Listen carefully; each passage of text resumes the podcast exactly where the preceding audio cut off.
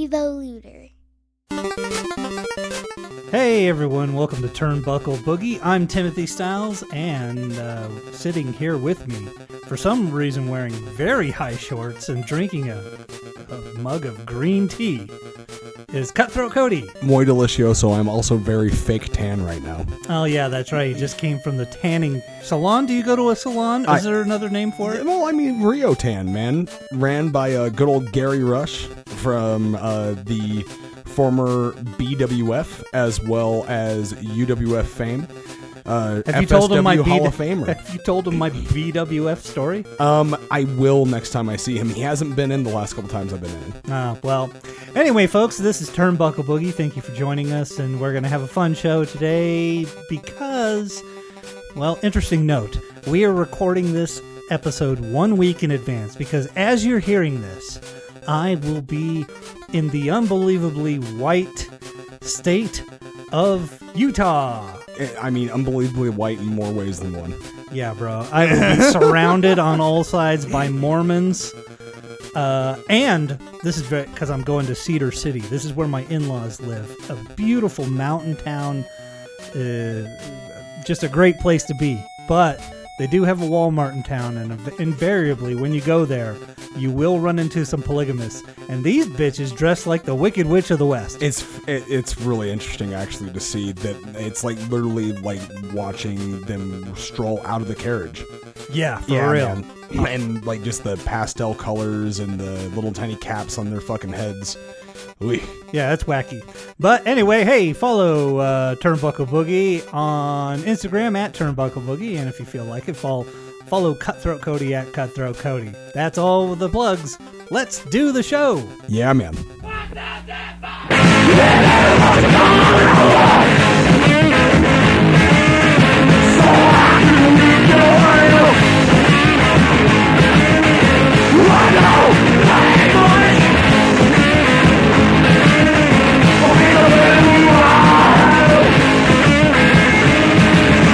Sipping tea. You always have to squeeze in the last word. I always have to close with yeah, man. Why? Uh, uh, so, what? Why? I don't know. It's I just normally- I think I I- Look, the catchphrase of the show is "Let's boogie." That's how I like to to lead into. Uh, even though I didn't say it this time, but yeah, you threw in the "Yeah, man." yeah, man. and that's you said that's my catchphrase. It's more or less it's inadvertently become my catchphrase. Yo, buddy, or yeah, man. It, at the wrestling school, Yeah. anytime anyone's trying to like take a little jab at me, they'll follow the end of their sentence with a yeah, man. I'll, I'll, I'll At least uh, you don't do you you don't have I've not that I've noticed, but you don't have an actual kayfabe catchphrase, do you? no Because- uh, something I'm becoming known for is cutting promos without microphones, though. Oh, that's good. I like that. Yeah, I just scream at the top of my lungs and start yelling at Joe. Do you ever did you do you remember the movie Man on the Moon about Andy Yes, Kaufman starring Jim percent. Carrey? Um, uh, Jim Carrey. There's a story told by Jerry Lawler uh, uh, where um, they're filming the wrestling scene where he's gonna uh, pile drive Andy Yes. Kaufman, and there was a. Unfortunately, the studios they won't allow their big money stars to do anything even remotely dangerous. Correct. And there was a big kerfuffle about, you know, sh- we need to get a stunt man for the pile driver. Yes. You know, you and I know Yeah, man. without saying anything. Yes. But uh, so they had to get a stunt man, and Jim Carrey was very put off by this. By the way, he was in uh, character as um, what he perceived to be Andy Kaufman. I don't agree with this at all, and I fucking hate that documentary. Yeah. But uh, uh, it, all it did was make me hate Jim Carrey for a, a period of time because I love Jim Carrey. And I'm a, I also completely understand what you're talking about because I I will still be a Jim Carrey fan. Bro, when I was in high school, I had a job at a movie theater, and I've seen firsthand the power that man actually wields. Yeah. Ace Ventura, people were laughing so hysterically they were doing cartwheels in the aisleways. Yep. And seeing that 10 times, well, more than that, 10, you know, 10, 15 times a day in every theater all day long. It's like, wow. And I mean, it was. It- once again, it's like a phenomenon like wrestling, and Right. it's every single person. There's a, thousands of people around the world, and they all feel the exact same way about one thing. Right, and, it's it's amazing when you see it work in a room, and this guy fucking did it, and all the work that he did, even when he got into dramatic work, I was fully behind. Oh man, Truman Show and uh, Internal Sunshine. Inter- Eternal Sunshine's a fucking classic. Yeah, and that's one of those movies that I. That's like almost a yearly watch for me. Um, I'm a huge fan of the fucking Cable Guy. Oh yeah, I love the Cable Guy, which is almost a, a drama in its own right. Uh, yeah, and uh, sh- shout out to Ben Stiller on that one, yeah, because man, there's There so an many Asian gang or Man, something. There's so many people that don't even realize that that was like written and directed by fucking Ben Stiller. yeah, he used to do uh, that sort of thing. Yep. But anyway, so Man on the Moon, they're filming this particular scene, and uh, uh, Michel Gondry was it Michel Gondry? No, it wasn't Michel Gondry. He did Eternal Sunshine. It was the guy who did uh, One Flew Over the Cuckoo's Nest. Yes, but I can't remember his name. uh, f- a, a quasi French guy. Yes, Uh, quasi French guy. But he would go like, "All right, action," and then Jim Carrey would go, "Ah, Lawler, uh, I hate you. You're a chicken." Bok bok bok bok bok, and then he'd go, "Cut! Bring in the stunt man." Stunt man puts the head between the legs. Action! He drops the stunt man. Cut! Bring, put Jim Carrey back in there. Jim Carrey has to lie there like he's dead. Action! You know. Yep. So uh, they had to go through this all day. You know, filming is a is a tedious process, folks. For those who don't know, and uh, Jim Carrey, who was a pain in the ass, a notorious pain in the ass on this particular set because he was in character as what he perceived to be Andy Kaufman for the entire shoot. Yes. Uh, which there is a documentary about it called I think Jim and Andy Yes. on Netflix. Netflix. Um, he told Bob Zmuda, who was Andy Kaufman's Best friend best as well friend, as uh, a writer, co-writer. Yeah. Uh, Bob Zmuda was known for putting on the uh, uh, oh Christ, what's the '80s Tony comedy? No, no, Comic Relief. Okay. Yeah. uh, yeah. Okay. Tony Hinchcliffe. Well, because then they, they no, they- Tony they- Hinchcliffe is a comedian, But they Tony swapped- Clifton. Tony Clifton. Thank you very much. Uh, they would swap Tony Clifton from yeah, time to yeah, time. Yeah. So, um, but he was also the ref in all the the girl wrestling matches. yes. Uh, so it was work, brother, brother. Yeah, man. Um, but um, so so he he whispers to uh, Bob Zmuda like, "Hey, tell in this next thing, tell the uh, tell Jerry Lawler to give me the pile driver. Just go ahead and do it." You know, um, because the crowd apparently, supposedly, even though it was a bunch of extras, were really wound up because apparently things were taking too long, if I remember yeah. it- correctly. well, look, a production day on a film set is generally like 15 hours. yeah. so imagine you're on a set for yeah, 15 hours, not dressed, fun. dressed like a fucking oaky bumpkin. You know, so um, so they start getting unruly a little bit, and they're heckling and like, "Oh, I can't take the pile driver, huh?" That sort of thing. And uh, so Jim Carrey, who, who uh, wants to uh, uh, has something to prove, apparently, said uh, to Bob Zmuda to tell uh, Jerry Lawler to just go ahead and give him the pile driver. So Bob Zmuda relates this this message to uh, Jerry Lawler. Jerry Lawler, who had had an ass fucking load of Jim Carrey this entire shoot, who was essentially fucking taking the piss at and him, and like harassing him, Yes. throwing orange juice bottles at him. harassing him the entire sh- shoot, the his entire time he was there. There's the one great part that I like. Look, Jerry Lawler is not known as some sort of tough badass or or um or or even a particularly mean spirited guy. He was everything you hear about him. He's a, a well, with the exception of teenagers, is Fuck. is Yep. is that he's the nicest guy in the world. You Yep. know, um, just a kind-hearted guy who, by the way, great artist. Um, but there's a scene in that documentary where he snatches Jim Carrey up. He's had enough. He snatches up and he says the exact same thing that I say or that I would say to anybody who gives me any guff. I can do this anytime I want. Yep. Letting him know I can do this anytime I want. When you got a guy fucking hammerlocked and you fucking Yep. cross face him, I can do this anytime I want. Jim Carrey got the fucking message, by the way. Yep.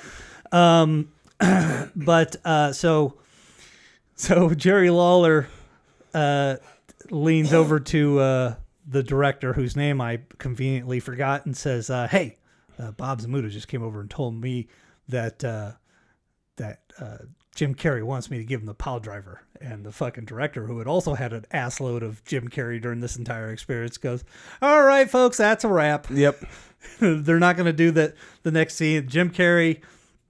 I'm getting around to the original point of why I brought up this long-winded story is Jim Carrey then stands up and goes, "I wanted to take the pile driver," and they uh, and they And cut- Lawler's they- too chicken. yeah, that they don't want me to. The studio doesn't want me to. And eventually, I think they cut the microphone off, and he goes, he, he just starts yelling, "I've played on Broadway, and I do not need a microphone to be heard." Heard. Yes.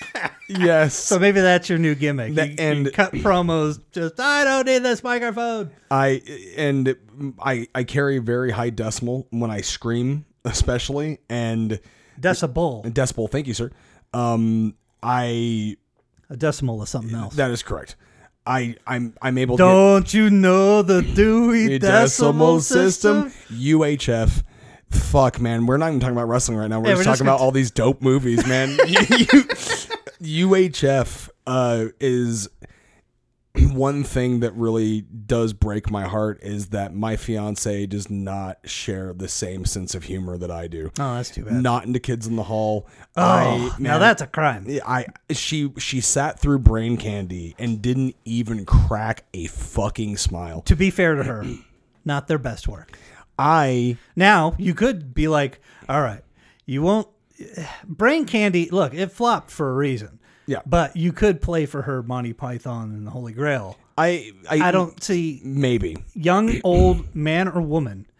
I've not seen a person watch that and not fucking laugh hysterically at certain points. Yeah, we'll we'll we'll try, but just once again, our, our senses of humor are very different. She's a very she was raised in a Disney household, right? Hmm. you know, I was raised in a What is a Disney household? A house that just loves Disney? Because Yeah. that's my household. well, you I so when I was growing up, I was never a Disney kid.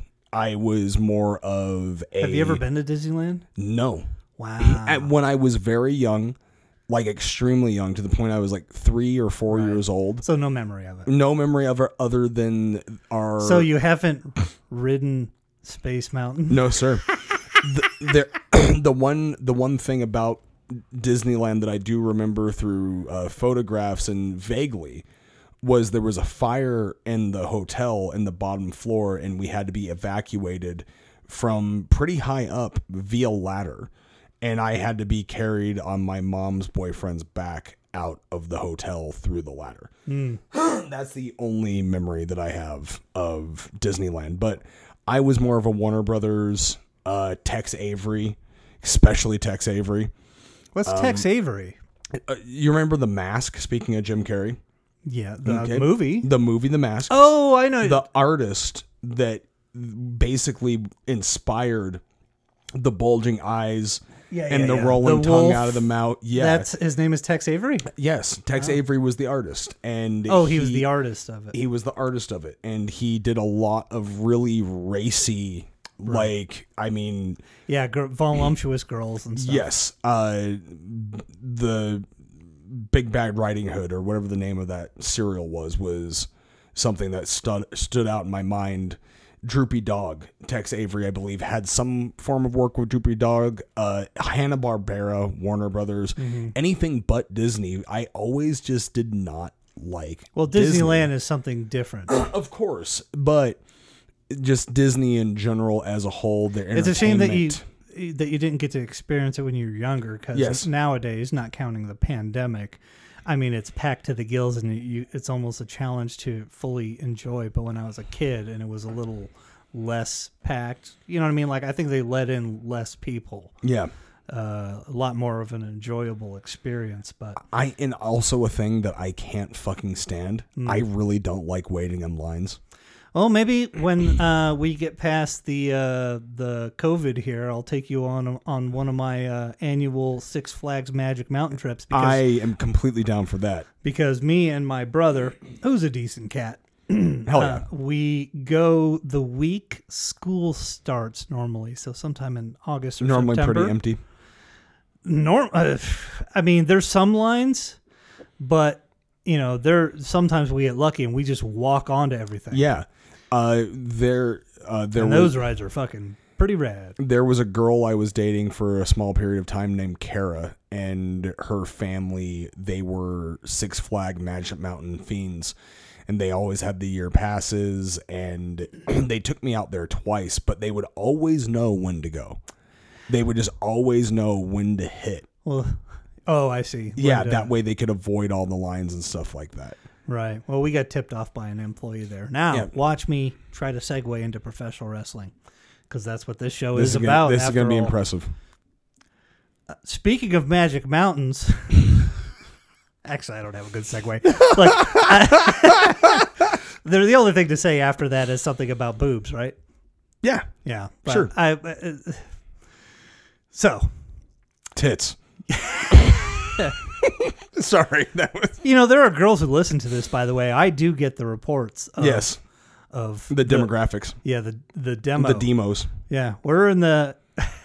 By the way, it, it's pretty interesting. You hear about the the demographic of people who watch wrestling. You know, people think that like a bunch of young, cool, hip kids are are watching AEW. It's not that at all. No. It's people. It's men in their forties. Yes.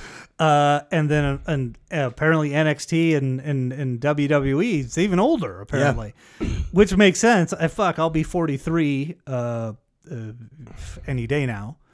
Um, so and here I am watching fucking New Japan just willy nilly Yes, sir. NXT on a uh, uh, on a certain day here or there, but um, anyway, the point I was going to start with, or the question I was going to start with, is Cutthroat Cody is a member of a tag team with what I think is uh, surprisingly one of the greatest named tag teams ever, Death proof. Death Pro. So let me just Actually, I, I was sorry. I was already going to spin off on something else. So I'm friends with uh, Mark Stoermer, who's the bass player of the Killers. yes. Uh, they were at the time when they when they got their major record label deal. There was this whole thing like, "Oh, are we going to be able to be called the Killers?" And uh, and it was a whole legal thing because Iron Maiden's uh, had an album called Killers. call it the Killers. Yeah. uh, but they were able to do it. So, but they were surprised, like, how could no one have ever come up with the name The Killers before? And I'm saying out loud, how could no one have come up with the name Death Death Proof before? So here's uh, just a little bit of a background on that. So FSW's 10 year anniversary uh, was my return to professional wrestling after not only an injury but a botched attempt at trying to make a failing relationship work by getting work with each other doing a magic show on a cruise line. I'd like, oh, I was going to say, well, we should add some context. Yeah. Yes. There was a period of time where you had torn your rotator cuff. I had, it? I had torn my rotator cuff and it financially really affected me. Well, yeah. Well, Yeah. I, I mean, you and I, we uh, grew cl- closer during that time because I actually had time. well you had time Yep. you, you weren't wrestling so you weren't your your training was was uh, incremental I was still training people, but I was not. no i mean training yeah. yourself was, Oh, yes, yes, was, yes. was incremental and i mean you were not you were not working and you were going through a very tough time uh, mentally Yeah. and in order to sort of help get you through that, that's when we did a, a previous podcast that uh, the episodes are up on YouTube, folks, if you give a shit. But it's called I'm Hurt, which I stand by. One of the worst names for a podcast ever ever created. It was your idea, by the way. Yes, sir. Um, I like the name. I don't. um, but uh, uh, but yeah, and then for a period of time, you thought, well, I'm winding down pro wrestling, and I am me and my fiance, I believe. Well, we weren't engaged. no, okay. So yeah. you and your girlfriend, um, she who was a cruise magician. yes, uh, or she was a dancer, and then so you guys. she she was like just a jack of all trades. Like she, when I met her, she was on stilts. right, yeah. So and just sort of a Just carny performer, performance artist. Yes. yes. She came with the idea of doing a magic act, and you were going to be her uh, non-femme assistant. Isn't that a cute twist, folks? Yes. And uh, And that was actually what sold the show was that it was gender swap. Right. Like that's what actually got us on the ship. and I don't want to go over the the the the specifics, but it Yeah. didn't work out, and here you are back. You're back in wrestling. Carry on from where we left off. So I was in a faction that was extremely popular in FSW uh, around the mid 2000s called The Following. And the members of The Following were Bryce Harrison, Jacob Austin Young, Big Duke, and Shelly Martinez. I'm going to interject. Bryce Harrison, I've expressed this to you. A fantastic worker. Yes. Uh, went to the well a little bit too much. He didn't have the the the the depth of knowledge that comes along with experience. Like I saw in a match him throw a fucking eye gouge three times, and it's Yes. like, all right, all right, you, you got it good. You, you you got the tricks. Now you need to sparse them out. Yes. But fantastic worker. Yeah, he and I mean he really good person, man. Uh and when I came back to By the way, Jay, yeah, Jay was in it too. Yes. Jay is that's where I first saw him. Yes. Jacob Austin Young. Sorry to keep stopping the story, and but I'm trying to add color to it. Yeah. And Jacob Austin Young impressed me right away as well because this faction was a heel faction, and I'll never forget. He came out. There was some kid in the front row, uh, probably within five feet of me, and he had a sign, Jacob Austin Young. I, I don't know what it said. Jacob Austin Young, who is a young kid in himself at this time. Yeah. Early 20s Yeah, he at that he point. He walks up. Meanwhile, you're in the background screaming at who knows. Just because that's what I do. Yeah, wearing an eye patch, screaming. "Bah, bah, bah, bah, bah, bah." Jacob Austin Young, very nonchalantly, very, uh, very just casual, walks up to the kid, takes a sign, and he holds it in front of him, like kind of down, and he's looking at it, and slowly spit comes out of his mouth, like like when you got one of those long strings, that just slowly just. When you're doing the lizard tongue trick. Yeah, yeah, yeah. And it just hits this thing, and he just slowly tears it and gives it back to the kid. And this poor kid was devastated. Yes. so and of course, me, because I'm a terrible, cynical piece of crap, is like, this kid's onto something. yeah, man. He, he- he's figured something out here. So and then I heard Jacob Austin Young thinks I'm annoying, and so fuck him. No, no, no, no, no. I don't think Jacob Austin Young thinks you're annoying. I think that there's moments in time where I think that anybody in general that kind of listens to the Oh, they hear the, the fan on the podcast and Yes. go, this know it all, fuck him. that's what I that's what I think it is. But Jacob Austin Young does not think that you're annoying. Oh, good. Well, that Yeah. was I was that was mentioned to me during that I'm Hurt podcast, Podcast. and I was I was crushed. Like, oh, I like that guy. Fuck. Right. Well, I don't want to hate a guy I like. Yeah, no, no, no, no, no. pl- Trust me, it's all good. No, no, no. I was I'm saying these things in jest, but carry Yes. on. so when I came back to FSW, it was kind of supposed to be a surprise, mm-hmm. and the storyline going into Future Stars of Wrestling's 10 year anniversary was the Hater Nation, which was a stable that was also very popular, that was before us, comprised of Leon Hater, Legacy, Sugar Brown, and Mr. Smith, as well as Kenny King. They were being inducted into the FSW Hall of Fame. So we were going to take issue with that because the year prior, Bryce Harrison was inducted in the FSW Hall of Fame, but not the following. Following should follow up. So we had a beef. Oh, so this fucking Hall of Fame is just as big of a work as the fucking WWE Hall of Fame. Yeah. Which we need to talk about on this episode. Yes. So we end up uh, having a match scheduled, and the original match that was scheduled was supposed to be a six man tag, uh, much to my chagrin, uh, which I'll explain later, between Bryce Harrison, Jacob Austin Young, and myself against a Good team, by the way. yeah. Missing two members, which which is why I have the problem, against the Hater Nation, which was comprised of Sugar Brown, Leon Hater, and Legacy. One problem that I had with that is the fact that they did not bring Duke or Shelly Martinez out because this was supposed to be a following re- reunion. Right. And they also wouldn't put Kenny King in with the Hater Nation, which I've always wanted to have a match with Kenny. And Kenny has always expressed how much he's wanted to have a match Has that with me. still not happened to this day? No, it still hasn't happened to this day. And the That's weird. And the only time it would make sense, though, in all candor, is then. There, right. It, would it, it, it would have actually happened, but Joe didn't want to bring out Duke because of some business squabble between Right, the right, two right. of them. And same thing with Shelly, uh, who Shelly Martinez is an absolutely wonderful human being. Like I, I'm so thankful for her, and she deserves to be, I think, praised a little bit more than she is, and I think that's a fucking shame. Uh, she helped us a lot, and she should have been there, and she wasn't. and once again, squabble, yada yada yada. Yeah, yeah. So it's um it's kind of like getting the band back together without like having two key members. Um something happened which I was upset about that I cannot confirm or deny, but Bryce Harrison like day of show happens. We're we're getting ready to start the day. Bryce is still not there. Okay? Doors open. Bryce is still not there halfway through the show, Bryce is still not there. And then it kind of turns in the situation like, where the fuck is Bryce? Try to get a hold of him. My car's broken down. Okay, well, where's your car broken down? I'll come and drive and meet you right now and I'll pick you up. You know, like, we got to go. Right. Oh, well, my car's broken down in Baker.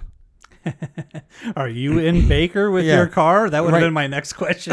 and and that's the thing is is that unfortunately one why would you be in Baker the day of like the biggest event right. you know, and then it kind of turned into an issue of I heard recently that he had some type of family issue, and I'm very sympathetic and empathetic towards things like that, and I was very upset, but when he didn't show up, it turned into a handicap match.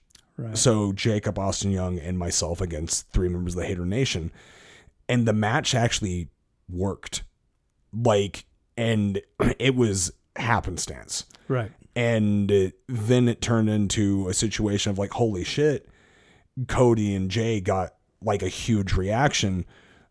Let's make them a tag team. So it mm. was kind of revisiting old history. Right. And at first we didn't have a name. And then it's like, okay, well, do we just go by the following? No, we can't go by the following. We need to do different imagery, Right. things like that, like a different look, a different feel, a different vibe. And we kept on developing that, and we just could not come up with a name. And at the time, Jacob Austin Young had just come back from China doing a run uh, under the name J Cafe. And A terrible name, by the way. I have no. He- I have no bones saying that. uh, Joe DeFalco also doesn't like it, but I will say this much: Jay made a name for himself with that name. Fair Uh, enough. And but in. China, w- also eh, back at home in Arizona, like right, he, well- he- I'm not. Look, I like him in Death Proof yes, as Jacob Austin Young. and and and he understands that that fits. um, like I'm not a fan of throwing on my kind of gla- the kind of glasses I wear yeah, and maybe a beanie and a scarf and going, I'm a hipster and I love coffee. Well, yeah, no fucking duh. right. I'm drinking fucking green tea and I'm wearing the same glasses right now. yes, and Just, as far as gimmicks go, I don't know. He's a, a young, in shape, thin guy with the kick pads, last I checked. yeah, Uh, the hipster gimmick on top of it doesn't feel right to me. right. And I don't know how this show ended up being my criticism of him. He's Right. doing a great job. Fuck. Yes. And and so uh we were getting ready to uh go to a show one day and we were just racking our brains and we couldn't figure anything out. And then Remy Marcel was backstage with us. And then Joshua Shibata, who's an absolutely fantastic ring announcer, had come up and like, "Hey, what are you guys going by?"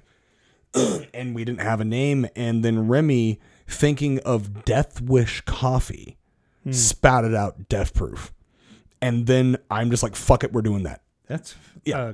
a, a great settle. Yes. And then unfortunately there was a little bit of a fallout with that because I guess that there was a gentleman by the name of John Bonham Fox who used to be uh my f- uh the group of friends that I had. We would all go to the same bar, and he was our bartender, and he would always hook us up. And he would- turned out to be a big wrestling fan, and then he kind of disappeared, got fired from um the bar that he was working at, and then kind of resurfaced around the Vegas wrestling scene. And I guess in Big Valley Wrestling, which was kind of a rival promotion to FSW, he was doing a stable called Death Proof Inc.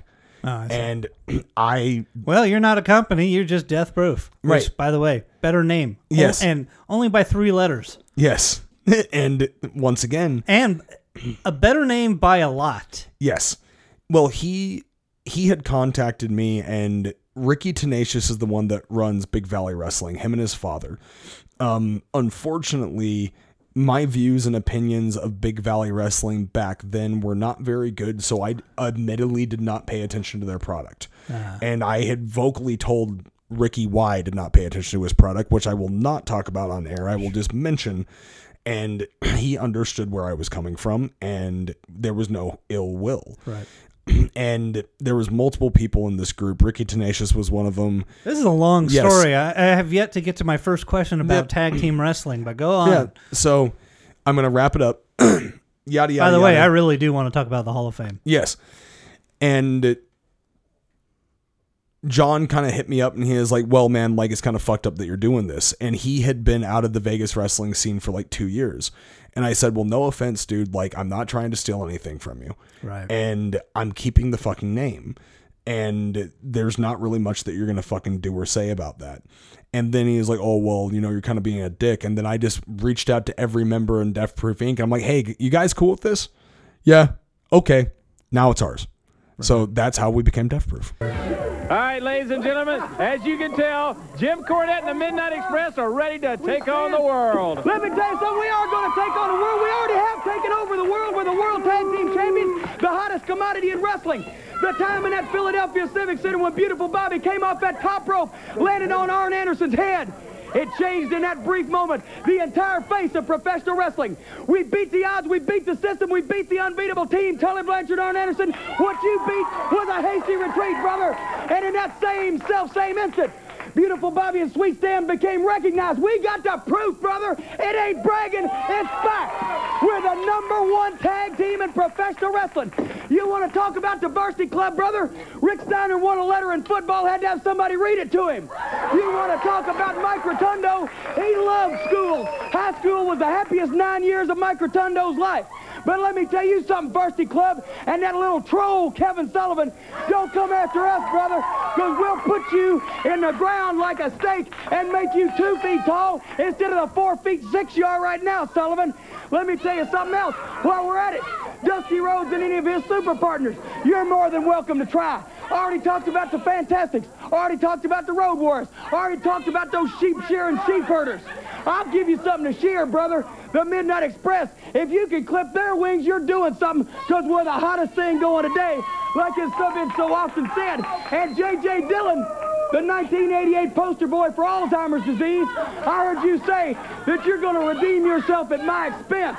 Well, brother, the only thing J.J. Dillon is going to redeem is going to be some of those S&H green stamps he's been saving up. Get him a lawn chair for his old age, which began in 1957. So, J.J. Dillon, you are a victim of sour grapes, brother. You're a sore loser, just like all the losers are. But when it comes to the Midnight Express, that's all we wrestle as losers, because can't nobody beat us. This is unheard of. This has never before been done, never before even been attempted. All these championships, all these honors, and all these accolades, and whether you like the Midnight Express or not, the one thing you, yeah, you love the Midnight Express. Well, we love the Midnight Express too, and we don't care who else does, because we're out for ourselves, and we're out for one thing only, and that's to keep this glory. And whether you like it or not, you've now got to admit what I've been saying all along is the truth, because we got the proof. We're the number one tag team in professional wrestling, and everybody else is playing catch up now. It's been too long, David Crockett, since we started saying that we were the best, that everybody's been doubting us. Everybody's been saying, Cornette, you're just going off. It ain't true. Well, now, finally, no matter where you are in the world, even your little pea brain, David Crockett, and that little weasel face of yours has to admit that we are the best of all time. We are number one. We're on top of the heap. And the only thing that's going to make it even sweeter, maybe, is when we get all these commercials and all these endorsements that are coming up. And all, most of all, when we go home and my mother says, Jimmy, you done a good job. And Bobby and Stan, I always knew you could do it. My mother being proud of me, that's going to be the best thing. Wow, I'm okay. I'm okay.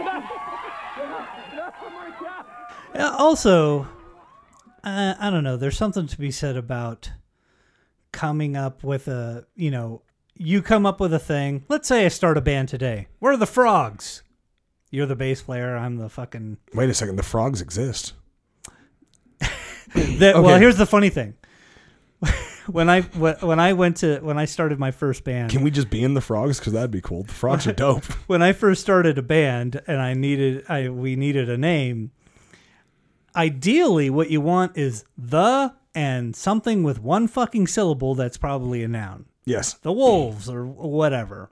Which sounds stupid, but uh, dude, I think if that there was a sounds dope. band a band in town called the Wolves, We're the wolves. yeah, I'd go watch them. They probably play some hip punk or some shit Yep. um, or they're a garage band, and which is what we were, sort of a lo-fi garage rock Scorch Menza. freak out stuff. But uh, and I said it's physically impossible to come up with as much as I want it to be that. There is no noun that is untaken. I said I'm willing to bet that there's a fucking like even dumb nouns like the frogs. Yeah. Not that to keep on the animals, but Are you familiar with the frogs at all? no, I'm not. But here's Okay. the point. I told my friends at the time, and this is probably 2002. I was like, we can't, we couldn't even be the Frogs if we wanted to. And I just punched up the Frogs.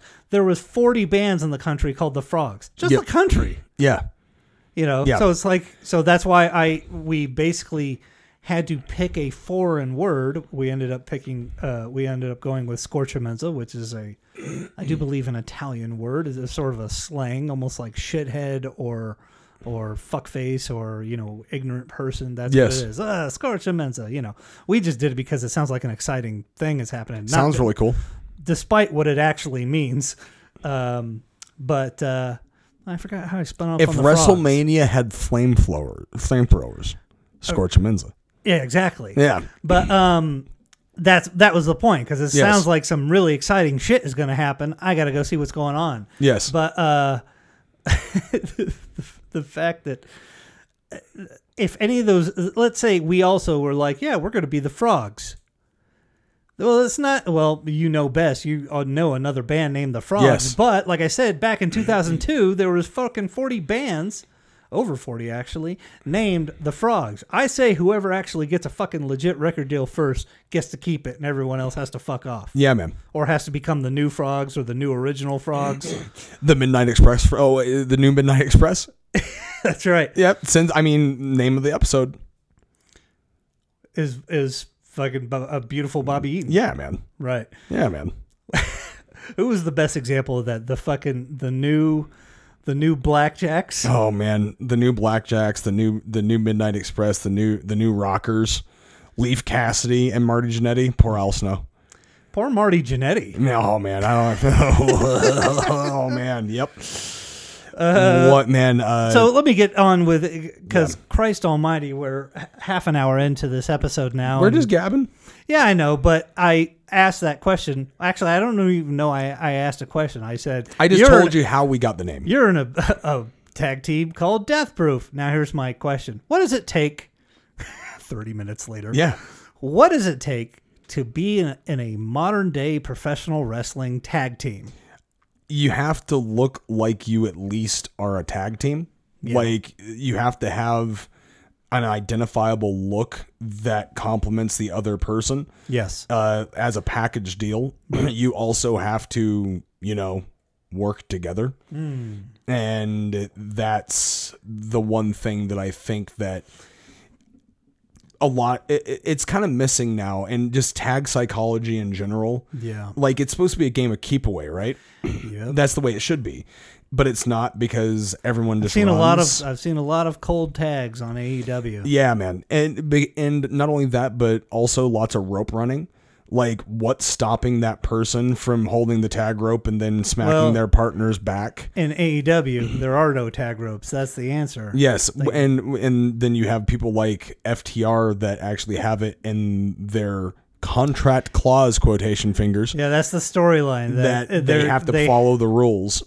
I guess it's a it's a it's a silly thing. It's it's ridiculous when When in- one yes their gimmick is they actually follow the rules. yes By the way, they might be m- one of my favorite tag teams today. and they're fantastic Yeah. and I mean like top tier Oh yes. and uh, I honestly think when all is said and done, they'll go down in history as one of the great tag teams. a thousand percent and that's the thing is is that like the tag wrestling dynamic really does need to be structured around the game of keep away right.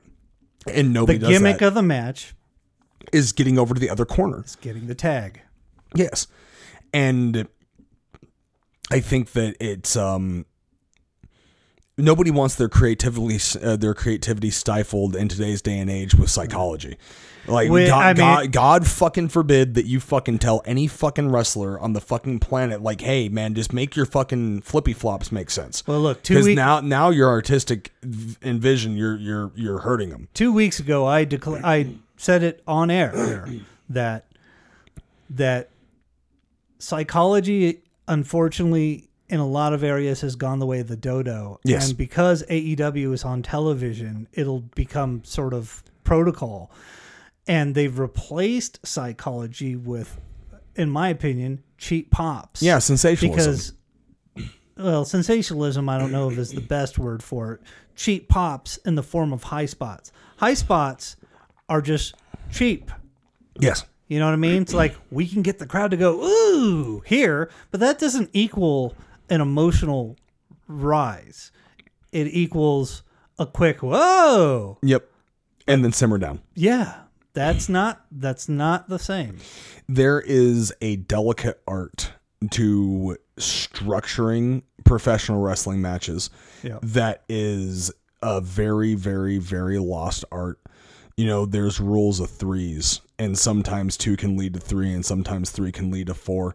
There's uh callbacks um there's receipts. And there's all these little tiny moments that you can put into a wrestling match but if it doesn't fit along the means of you getting your Shit in. super mega indie driver in yeah. you know like that's the i'm done putting over the young bucks. I'll just go ahead and say it. You, won't you don't have to but look. yeah. It was it was cute for a minute, and uh, I'll I'll openly admit it's gotten ridiculous. and i it's so hard not to be fucking honest man because here's I know you don't want to you But- don't want to say anything, but, but look, but here's here's the here's my fucking problem, man. Is that I'm in a situation right now to where I'm heavily involved with training people at the school, right, and there's a group of people that I they listen to me. Right, and they apply what I'm telling them, and then they get really good results. and, And, then, then, they go home and watch TV. yeah, uh, not even that, but then there's other ones that just. Oh well, you know that's just a really old opinion, and wrestling has changed. No, the fundamentals will never change. I'm I- sorry. and I I've went on record to say it before, and I will say it again. Um, if you look at my track record, Right. you know, and of course I might be shooting myself in the foot right now because I'm about to be put into an four tag team multi man eight man cluster fuck, um, and it, I'm gonna be able I'm gonna be challenged to make sure that we can make sense of that Right. and I know that like it's um I've been wrong before, man, but dude, you got to figure it out. You have to be able to figure out how to tell a story that the commentators can read Right. along with and the fans can be emotionally invested in. And if you were not able to meet those two things, you are going to be doing shit for fucking golf claps. Or no reason at all. Yeah. That's tough. Well, we spent so much time telling the fucking origin story of Death Proof. Yeah, I'm man. ready to move on, unfortunately, to uh to unless you got any more tag team uh stuff you want to parlay? Uh, not necessarily. Sorry for hijacking the majority no, of no, the no, fucking no. episode, but it's all right. We had a lot of material to fill. We are recording two episodes back to back since Yes. I'm physically, uh, as people hear this, in Utah, yes, uh, visiting my in-laws. I I think that once again, the whole entire point is getting the tag. Like just to reiterate that point and to drive it home. The gimmick of a tag match is to get the tag. That and, it- and a tag match is a gimmick match. a the gimmick in every match is a game. Uh, uh, it's a game of keep away. Keep the Yes. gimmick away. Whatever people want, you you gotta play emotional keep away with them. Yep. The gimmick of a tag match is the tag. That's why you always see it. Is he gonna get the tag? No. Oh, there he got cut off. You Yep. know, is he gonna get the ca- tag? And he finally does. And the guy comes in like a fucking. Uh, a goddamn tornado and just starts throwing lariats and, and cleaning house and you know Yeah. it's, it's the same and everything but it's there's a reason for it it works emo- Yes. on an emotional and a psychological level Yes, and it's not hard, right? So stop making it so hard on yourself. well it's not hard but then why is it not being done Fuck. yeah Just fuck. Champion. And here he comes, beautiful Bobby Eaton. And Get up here, get up here, get up here. What you say that, Dave? Jimmy Hart Hey, you might learn something. accompanying beautiful Bobby Eaton out here. What is it, Jimmy? Well, first of all, I am sick and tired of sitting back here. You know, once again, my time is very, very valuable. And once again, I have to sit out here. I'm on the end of the show again. and I have to listen to Dillon and Lawler and Kamala and Dillon and Lawler. I am sick up to hear of this. The people don't want to hear these people. They want to listen to Jimmy Hart and the First Family. I'm like E.F. Hutton. That's what they want to hear, baby. And I'm listening to these bunch of jerks. Now, let me tell you something, baby. This is the Mid-America Champion. Now, would you understand like to interview the Mid-America Champion, or would you like for me to interview the Mid-America Champion? If they want to get rid of Dillon, baby, I'll get in the ring with him myself because I know I could kill that old man. He's oh, oh come on, shut your mouth. He's got varicose veins. The whole thing. It's the only thing holding him up. Right, beautiful. Now, the Mid-America Champion, you interview him, or I'll do it myself. Never mind, I'll handle it. First of all, Lance, not tell your friend Howdy Doody last week that I was going to be the people's champion. I did not tell you that, Dave. Last week I was going to be the people's champion. I was going to defend this Mid-America belt against anybody and anyone. That's included this little chump in the ring right now, Bill Dundee. And I told you that last week I was going to go in the ring with Steve Keirn and defend this belt, and that's what I've done. I like to beat that boy's head completely off his shoulders. And now, Everybody's talking about they want to shout this Middle America belt. Well, you're not giving me enough time out here to represent this Middle America belt. You're giving all the time to J.J. Dillon and all the time to Kamala. Well, if they're so much the big champions, why don't they sign a contract or get in touch with Jimmy Hart, and I'll put this Middle America belt up against Kamala, J.J. Dillon, um, Steve Keirn, Jerry Lawler, anybody wants a shot. Baby. Bill Dundee, all you got to do is get in touch with my manager, Jimmy Hart, and this right here, this Middle America belt, the thing that I own, in which I'm going to be the people's champion, and get in here and defend it against look, the little midget. This going to be a handicap match. Greatest, baby. But I'm going to get in the ring with Bill Dundee, and I am going to defend this Middle America heavyweight champion. Okay, well. So this week, I'm pitching. Uh, this week, I wake up, I make myself a cup of coffee. I get myself a bowl of raisin bran crunch, brother. Oh man, that's the fancy stuff. You got the oat clusters in there. Yeah. Plus, because I need my bran, or else I won't doo doo for three days. so I, oh, my chicken wing diet. Yes, sir. So, and I sit down and I, I open up my phone, and uh, oh, what do I see? The WWE wishes to congrat- congratulate the great Khali for being inducted into the WWE Hall of Fame. yeah. And so much came flooding into me emotionally as I sat and, and soaked this in. I, it, how do I put this? As I sat there eating my raisin bran, all I could think of was, I'm fucking done with this company. Are they fucking deaf? I mean, we always knew they were tone deaf, but this decision here is really silly. Yeah. Well, I mean, What's I, next, Giant Gonzalez? Like, fucking, what are we doing? I honestly was checked out of the WWE Hall of Fame the second that they just started throwing in celebrities Well, you know, uh, whatever. I, look, I understand. Hey, look, one of my favorite uh, uh, feuds of all time: the Big Red Machine versus the Big Red Machine. Drew Carey. No, Drew Carey. Fuck no. Pete Rose No, versus I- Kane. Kane, yeah, forgive me, forgive me.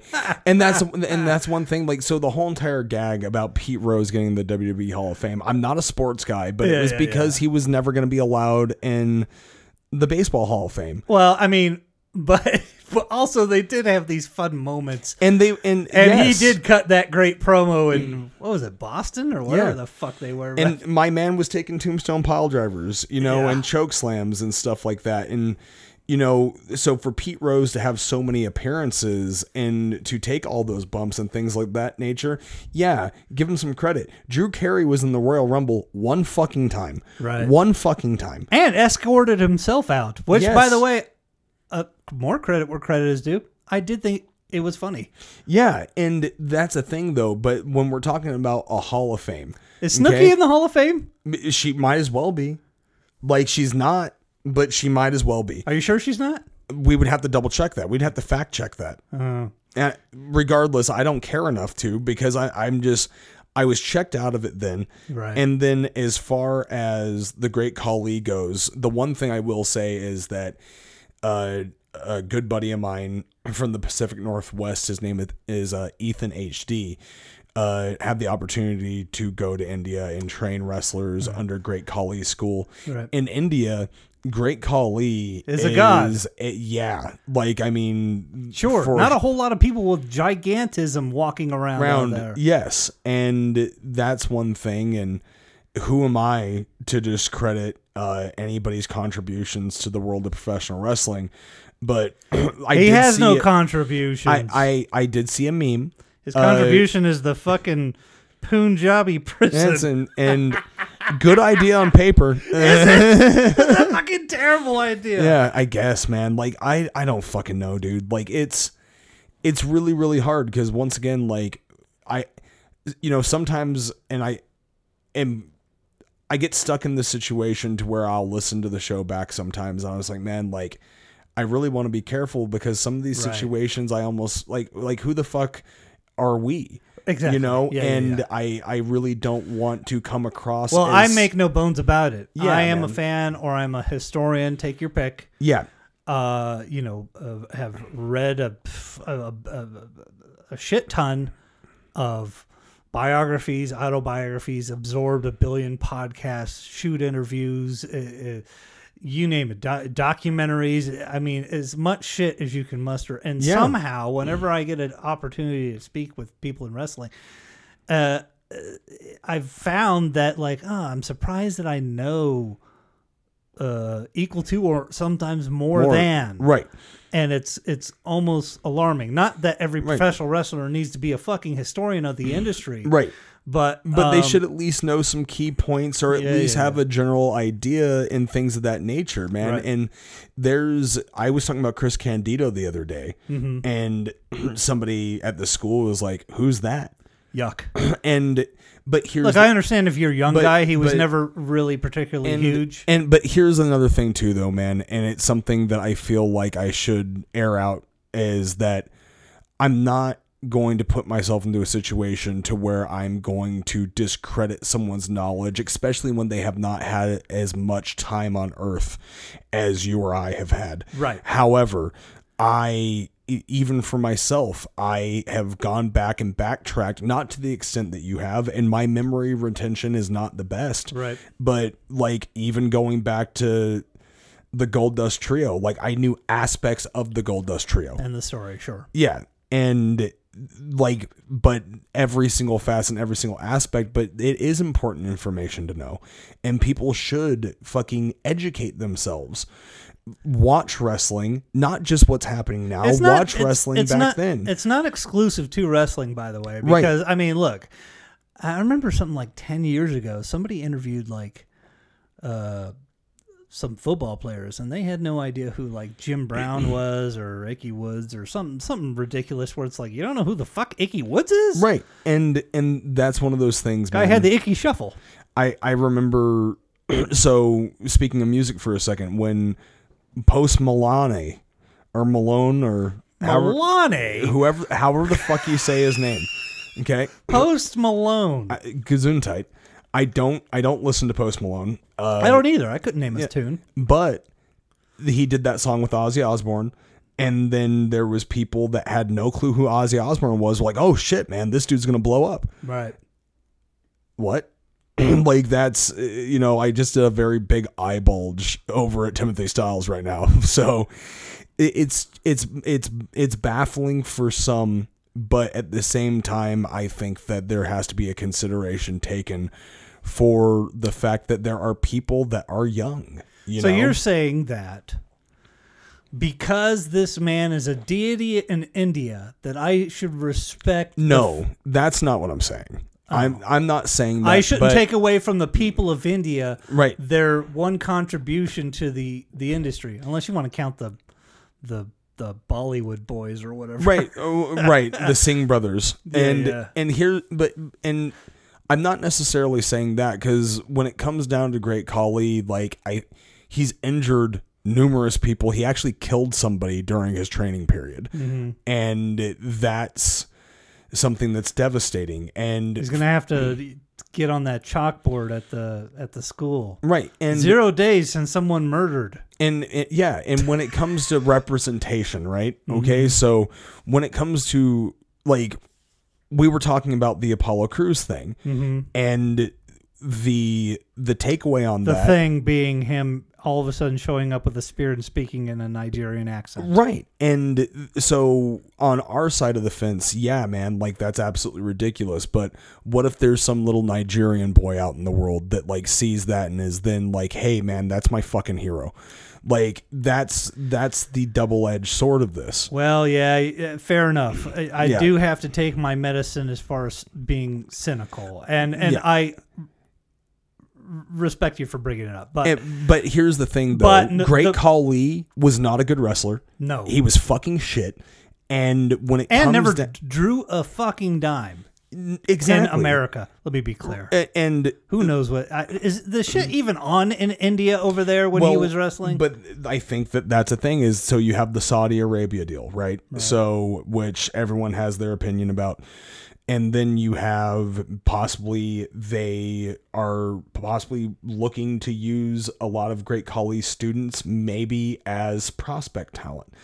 And I think that what we're seeing right now is is that WWE is trying to branch out to not just certain areas, they're trying to branch out everywhere. Right, of course. They want Japanese representation. They want Bro, they're Saudi going to Arabia fucking resp- they're going to wacky countries that have never even heard of pro wrestling. and Croatia Yeah. or whatever the fuck. and that's the thing is so they were trying to put a little bit more emphasis in the word world and i appreciate that Sure. but why are we crediting people when they should not be credited only for the fact of they are fitting a demographic Right. because to me that's not honest Right. and I don't read that as being honest. And if it was well earned, it'd be well earned. And this is where we're not speaking out of turn, Right. right? So that's something that I will honestly fucking say, like, hey man, that's shit, you know. And there's and like I said, I checked out way before that, but there's people that deserve to be in there more than him. Oh well, yeah. I mean, but look, that's a, you know, every year, for years, the Rock and Roll Hall of Fame, like, oh, no kiss, no thanks. Yeah, man. Or the fact I had a conversation with uh, uh, James Mattern the other day uh, about this stuff, but uh, I I talked about how the Monkees weren't in the Rock and Roll, or the, for all I know they are now, but for the longest time they weren't, and the reason why is because well they didn't. Um, you know, performing on any of their records, which is not true, by the way. Later on, they did. Yeah. But the majority of their hits and everything that everybody knows, yeah, they didn't perform on that stuff. But it's a double standard because you know who else didn't fucking perform on any of their shit? The Beach Boys. Yeah, man. In fact, the band that played all the Beach Boys songs is the exact same band that played all the Monkey songs. Yep. So what the fuck? Yeah, and I think just in general, So with, halls of fame, they're just in general. they're all horseshit. Yeah, they're all like it, it, look in the arts. It's the same thing with the Oscars. The Oscars should be a, a time for fucking celebrities to show up and just have a good time, but they can't have a good time because people are so butthurt about like, oh, my favorite Marvel movie didn't get nominated or whatever. You know, And but here's the thing though. I like the things that I like because they're what I like. And if you like the things that I like, we can then engage in a conversation and enjoy the things that we like. Right. I don't need to have anybody else like what I like. Right. Because it's what I fucking like. And I don't fucking care if you don't like what I like. And if you do like what I like, let's fucking chat about it. Like it, popularity contests, dick measuring contests, right? I'm winning both of those in this room, by the way. There we go. You're, you yep. you know what they say about men with big hands? Got big shoes. That's true. There you go. Cowboy Curtis. fucking A, man. So, and Well, let me just hit you with this. yeah, man. Be- Uh, all that being said, once I saw this Great Khali thing, I went, "Good grief!" Yeah. I said, "Oh, who else is being inducted this year?" Now I had heard it sort of sprinkled out, but I had to refresh my memory. Turns out, not only are they inducting people this year, they're also making up for missing the inductions last year. So we're double timing now. Yeah, so I'm gonna read off last year's inductions and let's get a comment here. Okay. Number one from last year, John Bradshaw Layfield. I say yes. I say yeah. Uh, I wish his stint at top would have been a little bit more substantial You know what's funny is because it was, was- a good run. that's what I was gonna say is I was not watching wrestling during that time. Yeah. I had really fallen out of love with it because uh, the stars had retired essentially, Yeah. and the people they tried to replace. Basically, Stone Cold retired Yep. medically. The Rock had moved on, Yep. and then the the line in the sand was Cactus Jack. When Cactus Jack lost that Hell in a Cell match against Triple H, it was diminishing returns after that Yep. They then tried to take the the two people who were the big heels over the previous years and turn them babyface to fill those roles. And I don't think they did a great job, in spite of the fact that they're two of the greatest wrestlers in history. Do you care to guess who the two are? Well, if we're talking about the transition from there, are we talking about Cena and Reigns? No, no, No. no, no, no. Sorry. The two people who were heels during The Rock, Stone Cold, and Mick Foley. oh, Triple H Triple H is one. and fucking not Michaels, right? No. No. Kurt Angle. Kurt Angle. That okay? Gotcha. Gotcha. Gotcha. Gotcha. Kurt Angle was the hilarious heel, the foil who could legit The- stretch every the- dude in the locker room. The little cowboy hat. Yep. Yeah, man. He turns babyface. He's coming out in the milk truck. It didn't have the same thing as Austin 316, honestly. Not at all. Triple H was a heel on a different level. I legit hated Triple H Yeah. for a two year stretch when he and Stephanie held on to the men's and women's world championship for a, a two year stretch and lorded them over the entire roster. Yep. Ooh, that's why Cactus Jack was such a hero to, uh, well, one of the reasons, because he was beating the ever living shit Yes, out sir. of Triple H for a, a chunk of time. Um, it, it, it, it just didn't work, and it was diminishing returns after that, and I just slowly dropped off. Yeah, man. Uh, ironically, one of the, the one of the things that made me completely dip out altogether was the same thing that kind of brought me back. CM Punk. Yep. CM Punk brought me back because of the promo. Pipe bomb, Yeah, yeah, yeah. which happened in town. Yeah, it happened in Vegas, Thomas and Mack Center, and it was like uh, I remember uh, aforementioned James Matter and calling me and go, "Did you see what they're doing with Punk?" Like, bro, I haven't watched in what feels like years at this point. Yep. With the exception of WrestleManias, which even if I'm not a wrestling fan at the time, I still made time every You will always obligate yourself to watch that one Yeah. show. Yep. But but when CM Punk debuted, I was not a fan at all. I was not privy to Ring of Honor or anything during that time, and I saw a bloated, skinny dude with no gimmick, with a Pex, with a Pepsi logo and with Punk in his name, and I was at the time the lead singer of a punk band. Yep. And I was like, "This ain't punk. This is some cartoon character shit." And I that I thought that the WWE had come up with the whole thing. To their credit, they didn't.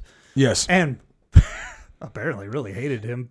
Well, and of his and, time, and also, but let, let's just sing a little bit of praises, and I'm not going to spin too far. But the the benefit of having Punk Mm-hmm. get signed and to have the spotlight that he did led a lot of people to find out what independent wrestling actually was. because of him, Ring of Honor got look when ECW died to a large audience base across the country who really only knew ECW as kind of the last of the they it, it was it with the exception of whatever your local promotion was Yeah, it was like the last of the independents for what felt like years. Yeah. And then you go back in retrospect and you're like, oh no, Ring of Honor popped up in its in its its stead and picked up the the flag and really gave it a go. Yeah, and pretty much everyone that was in the early days of Ring of Honor, especially top card guys, like a lot of their lower card or They're the all there cards,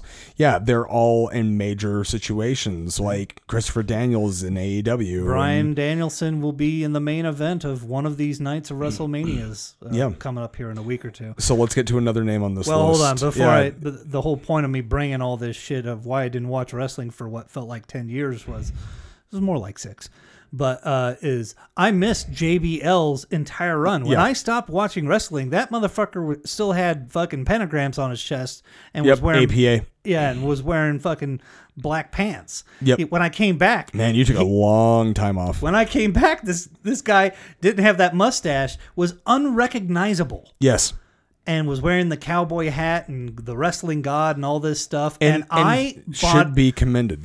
In retrospect, I missed it, so I had to watch it all retroactively. I love it. Yeah, I love it, yeah, and hi- and I love his finisher. Just fucking cleans a guy out. Yep. Ow. good old Stan Hansen lariat. Yep. All right. So so I say yeah. I'm okay with it. I'm okay. Whenever you ask Bobby Eaton to do anything for you, his first reaction is immediately yes. And how can I do this? And how quick can I do this? Let's go do it right now. Whether it's to help you out something or jump your car or fix a flat or borrow something. We've talked he had those big bags where, you know, he'd hand out a dozen towels every night to guys. well, in this case, it was the Thanksgiving time of 1983. We had just gone down, done our first Mid South television taping in Shreveport for Watts. And uh, all of us were living in Nashville because we were all going down as part of the talent trade. Uh, me, Bobby Eaton, Dennis Condrey, Ricky Morton and Robert Gibson, Terry Taylor, Buddy Landel, and Bill Dundee was going to be the booker. So we go down to our first TV, which was the day before thanks, the Wednesday night Thanksgiving Eve night, right? The day before Thanksgiving. We did two tapes, and then Thanksgiving we flew back home to Nashville, and Dundee invited us over to his house to have dinner, and we did. That was very nice of him. And then Uh, it helps you also to know that Bobby had just become Dundee's son-in-law. That's when he and Donna, Dundee's daughter, had just been married. What a year, year and a half, or whatever at that point. So now the following week we're off. We're we're still working the Tennessee territory. We're you know we're we're not going back to Louisiana, but Dundee has to go back to Louisiana. Actually, I think he was going to Oklahoma to work with Watts for a week. He was going to be the new booker. He's coming in. They're going to get all their stuff set, right? So he's going to Oklahoma to meet with Watts for a week, and he's taking Bev. He's taking Beverly, his wife, because uh, she's probably going to go down to Louisiana, look around for some places to fucking live, etc. This big move that's going on, and that's going to leave since we're all still in town. But Dundee's going to be gone for a week, and nobody at the house except for Dundee's huge, giant fucking pit bull.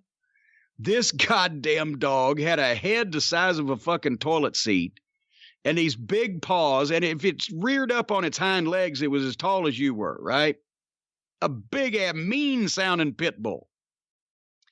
And it helps for this story also to know that Bobby Eaton is scared of big, mean dogs, right? He's not scared of dogs in general, but big, mean dogs like Arnold Steiner, the Steiner brothers pit bull that used to chase him around the fucking locker room and out in the building. And Arnold could work. So imagine a big fucking big ass pit bull that can't work. So Bobby is is sitting in the locker room one night, and Dundee goes up to him, And he says, "Will you will you take care of my dog? I can't remember what the dog's name was, but take care of my dog, Butte. You got to take care of my dog. Feed my dog, water my dog. Come over, make sure he's he's okay." Okay, Bill, I'll do it. I'll do it. Well, then over the course of building this up over a couple of days, every time that Dundee would see Bobby, he'd talk about how many times he need to come over and what he need to feed him, how much water he need to give him, whether he need to let him out. And he said, "Now, remember, you can't let him out because if I'm home, I let him out. I can get him back. He'll come back if I want. But if you let him out, you can't let him out. He'll just goddamn run off. He'll be gone." Okay, Bill. So he's got all over all these details, and finally, it's almost time for Dundee to leave, and that's when he hit him with the the the big news. Said, now Butte, and I can't do the accent, but he said, Butte, here's the thing. You're gonna feed him, you're gonna water him, but you can't let him out. So I'm gonna be gone for a week. And the thing is, when I'm home and I let him out, he goes out around the neighborhood and he does his fucking business. He finds some girl dog and he fucks the girl dog, and he comes back. But you can't let him out. So you're going to feed him and you're going to water him. But if he doesn't come for a whole week that I'm gone, he's going to get fucking mean and he's going to fucking bite your ass and attack you. So at least twice during the time I'm gone, Bobby, you're going to have to jack this dog off. Oh, no. Come on. And now and Bobby's buying it, and Bobby's with it. He's like, what, what? What did no, Butte, I'm telling you. The dog's gonna get mean. He's gonna bite your ass. He's gonna attack you. He's gonna fucking. He's gonna get vicious. He's gonna come at least. You're gonna have to at least twice, Butte. Every couple or three days, you're gonna have to just jack him off. Then he'll be all right. And, and, and Bobby's like, well, goddamn, what if he bites me while I'm trying to jack him off? He won't do that. He likes it. so Bill Dundee had convinced Bobby that this dog was going to attack and potentially dismember him over the course of this week unless that Bobby jacked him off at least twice. And Bobby had had gone so far as to say okay to it just to get Dundee to shut up with no intention of jacking a dog off, but now he's shitting himself that the fourth day is going to come and he don't give this dog a hand job and the dog is going to fucking attack him and fucking eat him. So finally, if it hadn't been for Dundee cracking up finally the day before he was about to leave and fucking admitting that he did Bobby didn't have to jack the dog off, Bobby was was he was feeling badly because he was not going to be able to honor the re- request of giving his dog two hand jobs in the course of a week. I guess you had to be there. I don't. What a, what a- a nice guy. I tell you. Um, the British Bulldog, Davy Boy Smith. Also, uh, obvious yes. A thousand percent. Yeah. Yeah. Um, but there is the question of, hey, why no Dynamite Kid? Well, you and I both know the reason for that. Well, I mean, unfortunately, man, and, and JBL is somebody who's also been accused of some heinous things, but Dynamite Kid has even gone on record to confirm the heinous things that he did. Which is a shame because he's an amazing fucking wrestler. Well, look, JBL wasn't known for fucking causing physical violence, but was known for typical football Ball locker room fucking hate, you know, right. verbal abuse and hazing and shit like Right. that, which was pretty synonymous with with professional wrestling up till about 2010 until the indies really the next wave of independence took over all the guys that are in there now that's why you got we've talked about it in the past guys in the locker room playing video games and not shitting in each other's There's bags. bags yeah And I'm okay with that, man. yeah yeah it's it's it's a step for the better Yeah. it also loses a bit of its masculinity Of let's course. be honest Of course. okay next on the list this is an eyebrow raiser too Uh oh. No, no, it's not a bad one. It's a, it's a sure, of course. Jushin Thunder Liger, A thousand percent. but wrestled one match in NXT in this entire stretch. And Actually, I- so when yeah, was so if you think about WWE's acquisitions of different companies, Liger had a pretty big staple uh, career in WCW as well. His feud with uh, Brian Pillman was very noteworthy. Yep. Matches with Ultimo Dragon, matches with Eddie Guerrero, matches with Rey Mysterio. We were watching uh, his last match before we hit record. his retirement match. Uh, fuck, man, I I could. and you love him as a. As a- is it? What did you tell me that he's the only autograph you've ever asked for, or he's the one that that you acted like he was a beetle? Yeah. I, oh, I absolutely acted like he was a fucking beetle. Mr. So yeah. So he he did a CAC um What is that? cauliflower alley convention. Oh, I see, yeah. And I lost my goddamn mind. Like I fucking ah like freaking out and I was probably the one that was reacting the most. So after the match I just wanted to shake his hand and then I went backstage and knowing where backstage is cuz the night prior I think I wrestled in the Battle Royal. The second night was the night that Liger was there. And I went in the back and then Liger saw me and then he points at me with both of his fingers. You ah, and I'm like, yeah, man, that was fucking me. and um I had the opportunity to see him without his mask on. Right. Um fucking Old and beat up. dude. So back in the day, I don't think that people realized that you could drain cauliflower ear. Oh God. Okay. It was very visible that he never had drained his cauliflower ear. However, he had used something in order to puncture holes Hmm. in order for him to hear. Like, I mean, the dude was fucking like legit.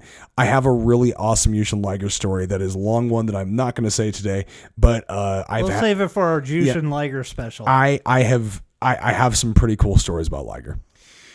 Um, and on the subject of uh, fun interactions with Japanese, uh, I find I've had this more than a few times. The uh, in interactions with Japanese people, once they feel comfortable with me, they're they're quick to go. I don't know how to say this because it's so strange. They they, they go, oh, Japanese penis so small, but you Americans, whoa! Oh my goodness. I My I've had this interaction more than two times. I remember I was a limo driver, and uh, one guy who had too much to drink. Oh no. He kept going, "You high tower, yes." yes." he kept calling me high tower all High night. tower. But he was talking about my, you know what? That's Anyway. amazing. Anyway, he was a fun guy. It was a So good- it the was a South good Park night. episode actually holds some merit. Well, you know what's funny is I listened to commentary on that.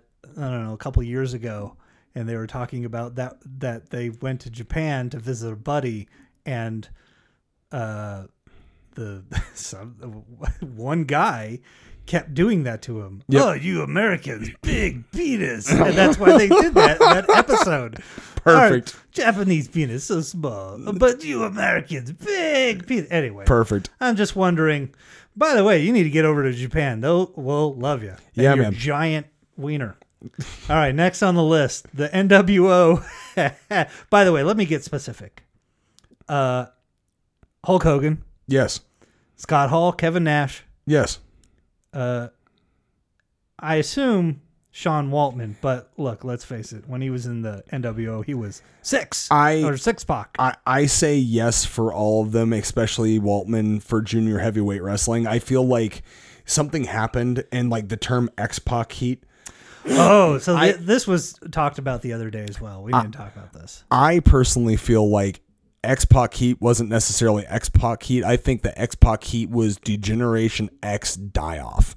And people stopped giving a fuck about DX. And then Yeah, but the- unfortunately but the you're right. punching bag was X Pac. but he also kept the gimmick going. You've seen it before, Oh, where, yeah. where there's a group, and the group finally comes to an end, and one guy doesn't know it's over. And, and, and unfortunately he was still crotch chopping when he was in a tag team with Kane. Let's be real. Right, and even then too, but also I think that he was the one that actually was the first person to do crotch chops because he was doing crotch chops in the NWO before DX. No, you're right. And uh, like I said, I feel like that's just one of those things that's really unfortunate because he was kind of put at the front of the firing squad. Well, look, and it'd be interesting to know if Go Away Heat had a name pre X Pac, but it White was all, Heat. Uh, White Heat is Yes. good. I'm more than positive I've heard the term white heat before as To get not- something white hot is good. White th- th- there there there is a term I might be saying it wrong. No, but th- that's not what I'm getting at. Right, right, right. What I'm saying is, it was known forever as go away heat. yeah. and then seemingly it it it became X Pac heat, Right. meaning I wish this guy would fuck off. Can we call it Great Khali Heat now? N- well, it's still uh, what I'm about ready to say. It was given away from X Pac once everyone realized how great he was. He's amazing. He's his contributions to the industry. It's a shame that he did that. Ironically, he'll never go in under his own name because he was in the fucking porno with Chyna or whatever. Yeah, man. But they've secretly snuck him in twice Yes. in the two groups he was in. and the one of my favorite matches of his was him against Bret Hart for the WWF Championship, and I believe it was on a Monday Night Raw. But I followed that match for a babyface babyface formula, Right. and it it works. Oh yeah, without question. But it was X Pac heat forever, Yes, and then, and this is just my personal opinion, he left it in his will to the Miz, and the Miz has not let it go. Yep. and and for that, you know, there there's aspects of the Miz like sometimes in ring, he's not bad. Okay. But there is just something extremely unlikable about him. Yeah. That's put, there's a- that's well- me being as nice as possible. Uh, One of these days, buddy, you let me know, and I will uncork on this motherfucker. Yeah, this man. guy is at the top of my fucking shit list. this guy was was gifted with this once he for sucking for so long and doing the corny WWE horseshit for two to three minutes had a very real re- reaction that got him some very real respect The from the, talking fans. smack segment. The talking smack segment where he told where Daniel Bryan stepped over the line and he fed him his ass. Yes. And it was like, whoa, look at that. The Miz finally grew up. Next week, though, it was back to the same old horseshit, and he coasted off of that heat for the remainder of the year, and now we're back to square one. He's such a fucking idiot that he didn't have the wherewithal to go, oh, this worked? Maybe I need to keep doing this. Well- you can make an argument that, oh, he's still been doing pretty good promos. Yeah, but he hasn't but- changed much but- else. But here's the thing though, keep Core, in, con- fuck him. keep keep in consideration how long he's had a job. So does it become does it become him? I'm not or saying does he he become a yes man?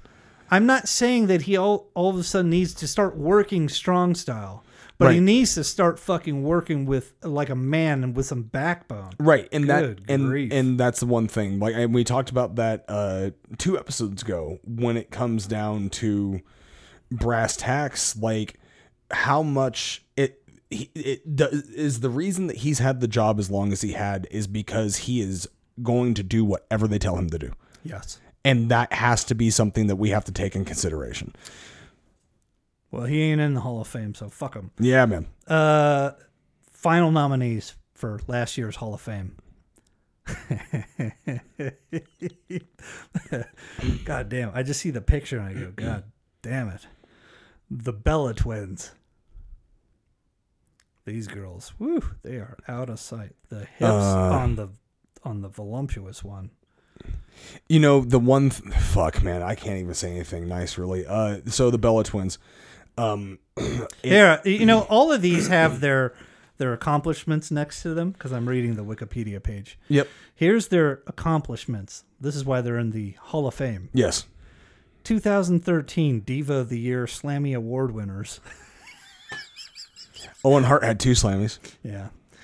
Um, and gained fame as mainstream celebrities after starring in the WWE produced reality shows Total Divas and spin-off Total Bellas. And but that's the that's the reason, yeah. right? It's not the Slammy Awards. It, it's the reason that they became It's not anything. It's not the fact that they ever they didn't even list the fucking championships they held. right. And to me, so when we're talking about a Hall of Fame, you know, like we're talking once again for retired fucking people that possibly left a really big dent You know, not to say that the Bella twins didn't leave a really big dent, but no They attracted a lot of women to the product. I'll give them that. a, a thousand percent. Like and that uh, was their only real comp. That and masturbation material. there was a lot of people that became wrestling fans from that show specifically. Like I remember meeting people like, "Oh my god, I don't watch much wrestling, but I watch Total Divas."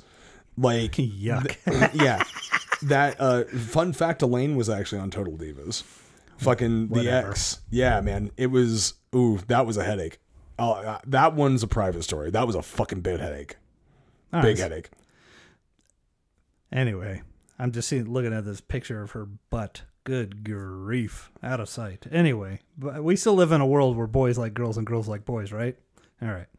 And then and other, what's the one? Girls like girls, that dig Blur. boys, that dig. Yep, there you go. Always could be somebody you really love. Yeah, anyway. All right, so here's this year's Hall of Fame inductees so far. Mm-hmm. Prepare to be underwhelmed. Yep. I have a feeling that they're like, well, this will be I- on I would- Peacock and I- no one's watching. I would- let's squeeze in all the people we like, but uh, I, I normally prefer them to just be whelmed, right? so go ahead and underwhelm me real quick. So here, here's one: uh, two-time WWE Women's Champion and one-time WWF Hardcore Champion. Molly Holly. You got it. Here's the thing that I will say about Molly Holly. Molly Holly, eh, for her contributions to the world of professional wrestling, I believe was out of place and out of time. Yep. And is, Would kill it today, by the way. a thousand fucking percent. She was a legit wrestler, not Yep. just tits and ass. yes, Um, trained by Dean Malenko. yep. And like had credentials and was really good. And, And, was existing in a time where fucking Sable and shit was running around. yes, I I give it I give that a stamp of approval. I do too, but WWE Hall of Fame? Eh, whatever. Yeah, man. I mean, none of it really matters. I'm just Right. reading these for material. Eric Bischoff. Isn't that fun? Sure. Yeah. Uh, in my personal opinion, he should be in there with the NWO. Yeah. Doesn't need to have his own type of maybe I don't know. Well, here's the funny thing. I forgot to ask. Where do you really cut off the NWO? Because if you remember, it was Hogan. Well, it was the Outsiders. It was and the then three. Hogan showed up. Then it was. Uh, I don't remember the specific order, but I remember a general order, and I'm going off of nothing but memory here because I watch that shit in real time every week. Yep. Uh, X Pac, Yep. Rick Rude. no, he was later. Uh, the Giant, Paul White. Yep. Uh, later, the Big Show was an early Er, early catch. was an early. I think you c- and then Or was it Ted DiBiase? well Ted DiBiase Yeah. showed up. I look. I think you have to go. Well, you don't have to, but my- IRS was even in that shit. Dude, everybody was in. Disco fucking Inferno was in it. Wolfpack baby. Um, I say Hogan, Bischoff, Outsiders, X Pac or Six Pac, and I even say Paul White should go in there Yeah. because that was a big thing when it's like, oh, he's in there, Bo. He, he ain't going in now. Well, yeah, he ain't going in now. Unfortunately, they're so spiteful babies. All right, now here's the most legitimate one on the list. Um, who b- should belong in a WWE Hall of Fame? This guy might be the most dedicated WWE employee I've ever seen, short of maybe the Undertaker. Maybe even more so because the Undertaker had time at the top, and this person put over everyone forever. Barry Horowitz? I'm joking. Dr. Isaac Yankem himself, Glenn Jacobs, Kane. Um, Yeah, I I'm completely okay with that. You know, like there was a moment in time that the things that Kane was doing, as far as like end ring goes, really exciting to watch for somebody his size. Yeah, he wasn't bad. Yeah, like I, I always loved the top rope clothesline. Yeah, you know always my favorite. You know what my favorite gimmick of his was? Hmm. Fake Diesel. Oh man, fake Diesel and fake Razor, man, is the best. And then it was the Great Khali, and that's it. That's so far. And I'm sure there's going to be a couple others Uh, Dave Batista was supposed to go in it, but uh, he had to bow out. Well, Batista is one of those people too that I think that uh, would probably be more deserving to go in than Khali. You well, know, fucking duh. But Yeah. even he barely deserves to get in. He's just a celebrity. Right. I I remember the very first time I saw Dave Batista, I knew immediately that they were going to put a belt on him. Like I'm like I'm like and I remember telling my friend Sam, I'm like pay attention because he's going to get something very fast. Right. And I think that he also kind of falls in that category of fans cuz if you remember It's the- strange how when Stone Cold and The Rock left, they tried to hotshot uh, some young people straight And- to the top. Batista was on one show, Right. And Brock Lesnar was on the other, And- and, they were both burnout within a couple of years. Yep, and that's the thing that sucks though is that they had they were left in a situation to where they had to do something drastic. Like they had to make a snap decision of like, oh fuck, well we need a guy. Because unfortunately, man, people like Hogan and Cena, like it- uh, sorry, Hogan, Stone Cold, Right. Rock, Cena. Sure. Like you lose that, it affects everything. Look at what happened to Ring of Honor when they lost people like Punk Right. and Styles and Joe, you know, and Danielson. Well, you need eh, look. People forget, and the WWE a lot of times forgets this. Uh, they're forgetting it right fucking now. God damn it! Yeah, man. This is a promotional business. You are promoting something, and you better have something that draws. Yes. And if you can't, if you don't have anything that draws, you better make something that draws. And they, for the longest time, were pretty good at making things that draws, that draw. Unfortunately, the internet and their loose lips have come back to bite them in the ass. I- and making something that draws anymore is not easy in the age of information. And I, you know something I also correlate. Um, look at the point in time. Look at what was popular during mm, the Attitude Era. Okay, look at what uh, was happening on TV, like Jerry Springer, Mhm. Maury Povich. You know, like I always refer to it as trash. Trash TV. TV, yeah. Yep. And that's something that WWE were able to attach themselves with. And it was kind of like putting a rocket ship on their back. Right? Well, I have an opinion on this. Please tell Do me. Do you want to finish your thought before I? I, I just I, I think that there's a correlation with there were everyone used to watch TV back then, right? Now we're we're in a day and age where people don't even necessarily really watch TV. It's always Bro, my daughter does not watch. She's nine. She does Yeah. not watch TV at all. Right. She would rather watch YouTube. She would rather watch YouTube. She would rather probably play a video game. Um, it's and I know that you're not a Spotify person, but I have Apple Music. Yeah, the the big appeal to things like Spotify is you can create your own playlists and share them with your friends or curate them the, yourself and things of that nature. We are tailor making our content as opposed to having our content be made for us. Mhm. You know, we are picking and choosing what we want to watch. Whereas back then, ch- the term channel surfing, Yeah. oh, what's this?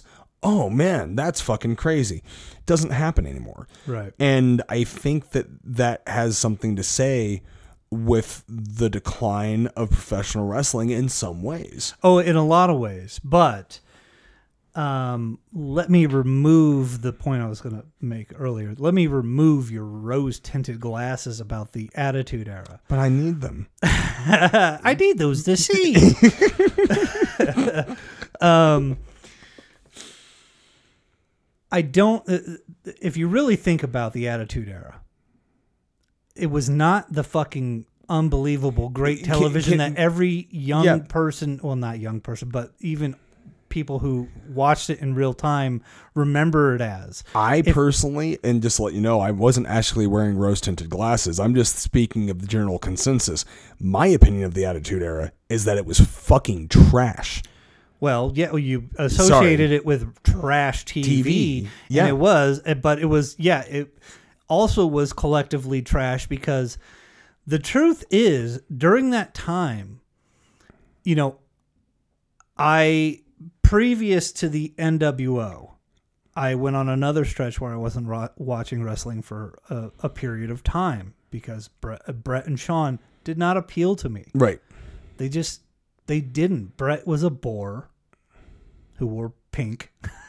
Not that there's anything wrong with that. I Yeah, guess. I why- I- I'm a no. you know why he was a fucking he was a goddamn white meat goof. Yeah. coming out, putting glasses on the kids and high fiving the. You know, I, I was a- fucking. I was in the army at this point. I don't want to see this fucking super childish horse shit. You know, and and and I not even bl- they were the best two on the roster because the rest of it was sorry I'm going to say this, uh, and you're going to go oh I liked blah blah blah, but the Doinks and the Duke the dumpster. I should have worn my dude. I just picked up a sweet ass Doink shirt. I should have wore it. But so I wasn't watching, and then NWO came along, and a buddy was like, "Did you hear about what's going on at WCW?" And I was like, "No, I've never. I was never into WCW. I always thought it was kind of shitty comparatively." And he's like, Hulk Hogan turned to the dark side. That was the biggest news in professional wrestling history, as far as I was concerned.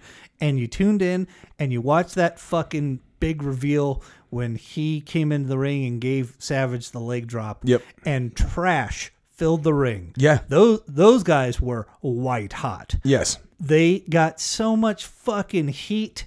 Ooh, it was so great. And then just week after week.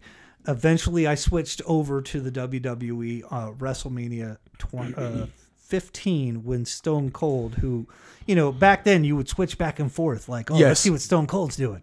Which was so exciting. Yeah, it was a good time to be Yeah. watching. But when he won the title was when I officially flipped because the, the bloom was off the the Goldberg and NWO rose by then. Yep. And I, you know the the Stone Cold stuff was fantastic every week. The Rock stuff was fantastic every week. But you know what wasn't good every week? Everything else. My setup. Oh, by the way, and Mick Foley, who was uh, essentially killing himself for our entertainment. Yes. But the rest of it was uh, pimps up, hose down, just cheap pop shit, Yep. or fucking choppy choppy the PP, or chocolate, uh, sexual chocolate giving birth to a hand, And- and- all this kind of stuff. Katie It- Vick. yeah. Ugh. I mean, that's way later, but Right, it's but the- still- But yeah. the point is, is like people look at that shit with rose tinted glasses and go, the the Attitude Era was so great. That era was not great. All it does is support what I just said earlier about this is a drawing promotion. Yep. And who did they have in there? Stone Cold Steve Austin, the biggest draw ever. The Rock, arguably one of the biggest. If he hadn't retired, he'd be the fucking hugest thing in the world today as a wrestler. Yep. Instead of the hugest thing in the world today, a movie star. And then Mick Foley, who probably gets remembered much like the Kinks. Yeah, man. You know, if, if Stone Cold's the Beatles and The Rock is the Rolling Stones, he's the fucking the the, the Who or the Kinks of the of, of the of the bunch. Um, they were drawing. They put those people's faces on the marquee or their names on the marquee, and people come. All that trash TV shit did not matter. I personally think in the long run it did more harm than good. Did it did it help ratings at the time? Yes. But looking back, what did it leave us with?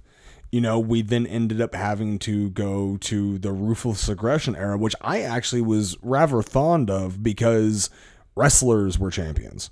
Like Yeah. wrestlers, wrestlers. And but at the same time, Chris Benoit, like uh, Paul But they also started getting into really long-winded, terrible non-wrestling segments.